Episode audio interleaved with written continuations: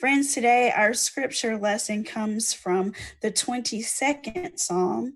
This is one of the Psalms of David and one of the Psalms that you hear during this holy season as it tells the story of a servant of God, of the Messiah who is to come and is to help us. Today, I'm reading from Eugene Peterson's translation of the Bible called The Message.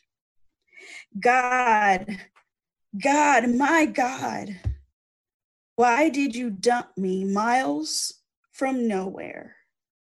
Doubled up with pain. I called to God all the day long. No answer, nothing. I keep it all night, tossing and turning. And you? You are indifferent above it all, leaning back on the cushions of Israel's praise. We know you were there for our parents. They cried for your help and you gave it.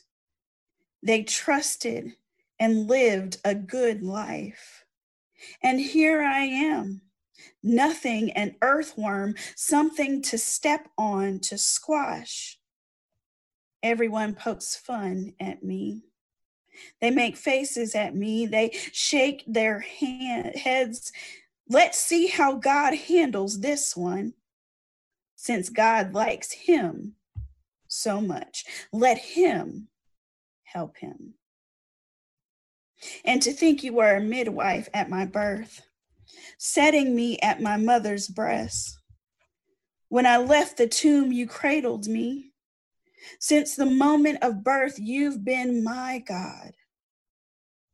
Then you moved far away, and trouble moved in next door. I need a neighbor. Herds of bulls come at me, the raging bulls stampede, horns lowered, nostrils flaring like a herd of buffalo on the move. I'm a bucket keep kicked over and spilled. Every joint in my body has been pulled apart. My heart is a blob of melted wax in my gut. I'm dry as a bone, my tongue black and swollen. They have laid me out for burial in the dirt. Now, packs of wild dogs come at me. Thugs gang up on me. They pin me down hand and foot and lock me in a cage. A bag of bones in a cage stared at by every passerby.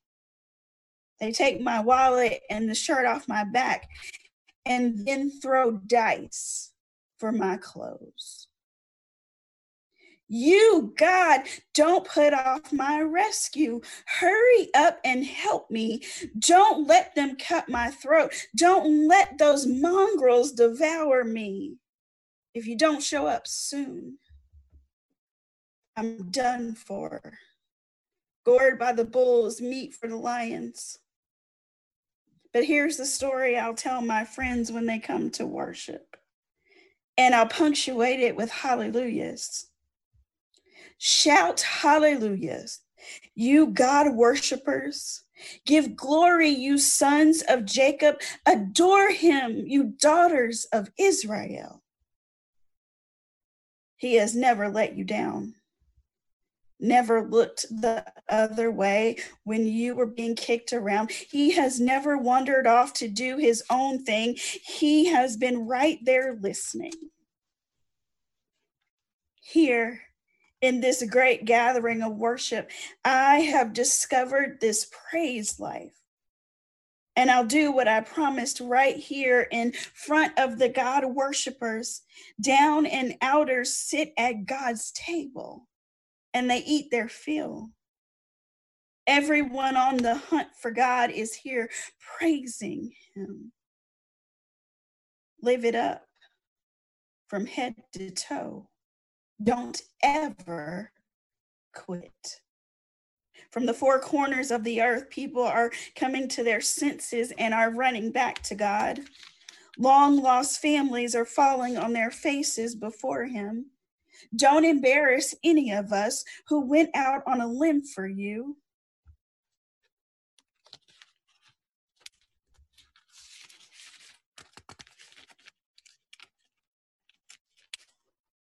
God has taken charge. Now he has the last word. All the power mongers are before him, worshiping, all the poor and powerless too, worshiping, along with those who never got it together, worshiping our children and their children will get in on this as the word is passed along from parent to child. Babies not yet conceived will hear the good news that God does what God says. This is the word of God for the people of God. Thanks be to God. Let us pray. Lord, even in the darkness, we worship you. Even when it feels as if you are far away, we worship you even when we don't understand why this is called Good Friday, because it doesn't feel very good. We worship you. So, Holy God, speak to our hearts and our minds and our souls. Holy God, take this, your servant, and hide her behind that old rugged cross so that everything that is said and everything that is heard comes straight from you, oh God. Have your way. This is your servant prayer. In the name of Jesus the Christ, we pray. Amen. Usually on Good Friday, preachers are trying to help their congregations live into the darkness of Good Friday. Crowds show up for the Palm Parade on Palm Sunday, and even more are ready for the Easter celebration. But usually, most people want to skip the Passion. They want to skip the blood, the gore, the betrayal, the beating, the cross. Most people want to skip walking through the valley of the shadow of death. Most people want celebrations, not the crucifixion. But this year, this year, it seems as if we're living in a series of Good Fridays. The coronavirus has forever altered our way of life.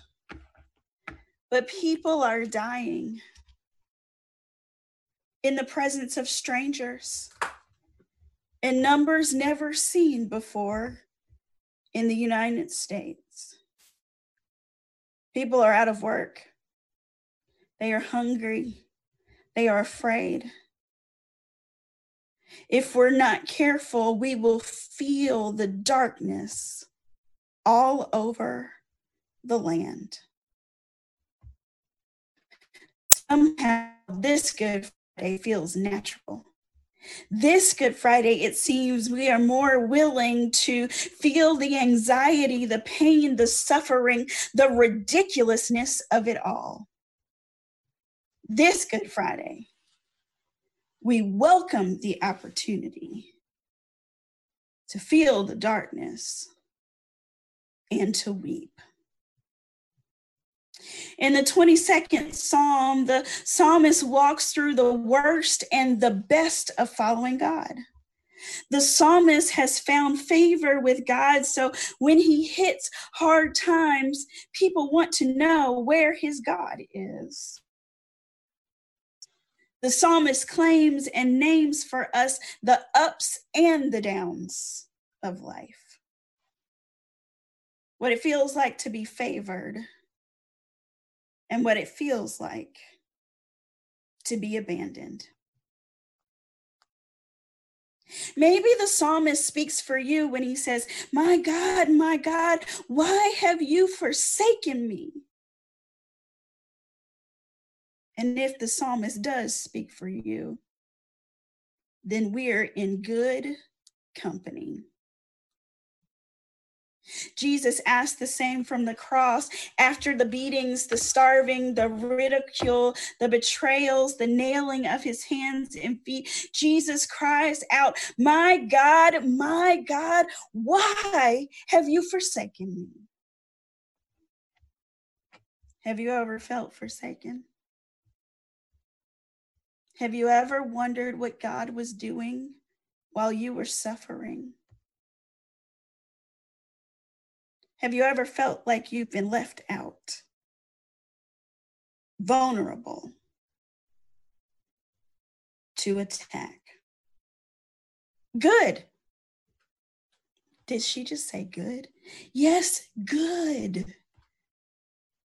The good in Good Friday is that abandonment, attack, despair, pain, betrayal, depression, anxiety, sin, the coronavirus. The good in Good Friday means that none of these things have the last word.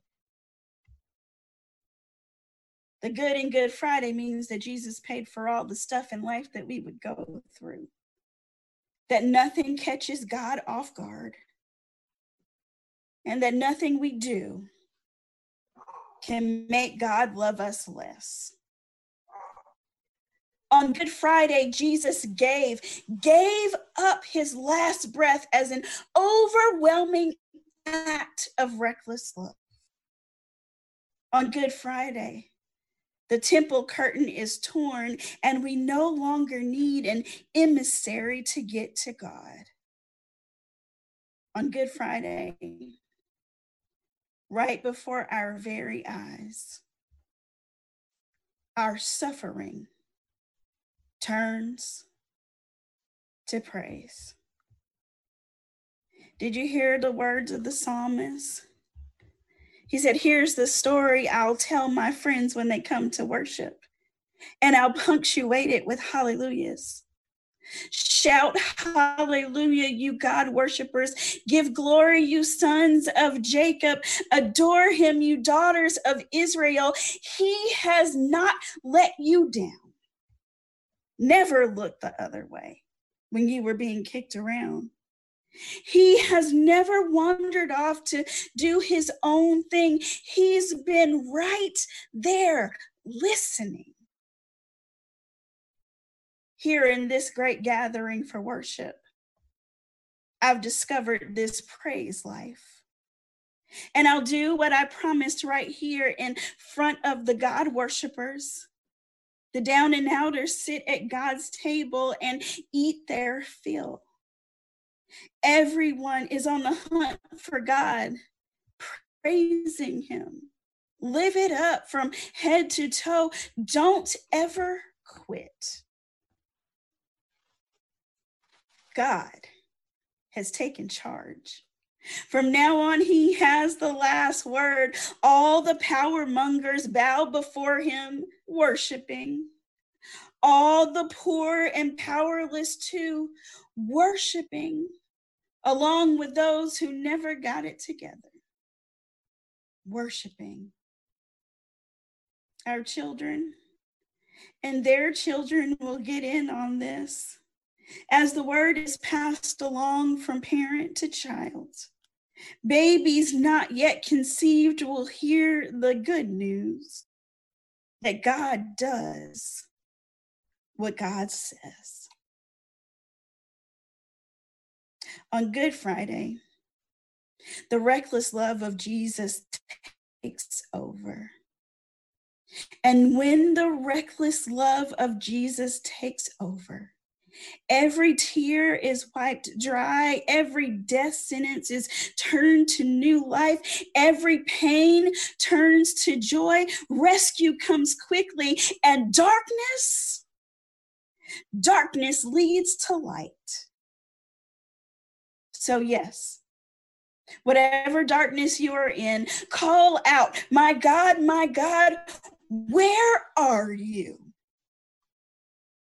And the blood that Jesus shed on our, on your behalf, that blood leads us to reckless love. And reckless love turns our darkness to light and our weeping to praise. Hear the good news God does what God says. So here's my question for you What do you need to leave at the cross this afternoon? What is it that seeks to distract you from the truth that God is good and that God never leaves us nor forsaken, forsakes us? What is it that you need to turn over to God so that you can get in a space and a place to praise God in the midst of it all, through it all? What is it that you need to give? At that old rugged cross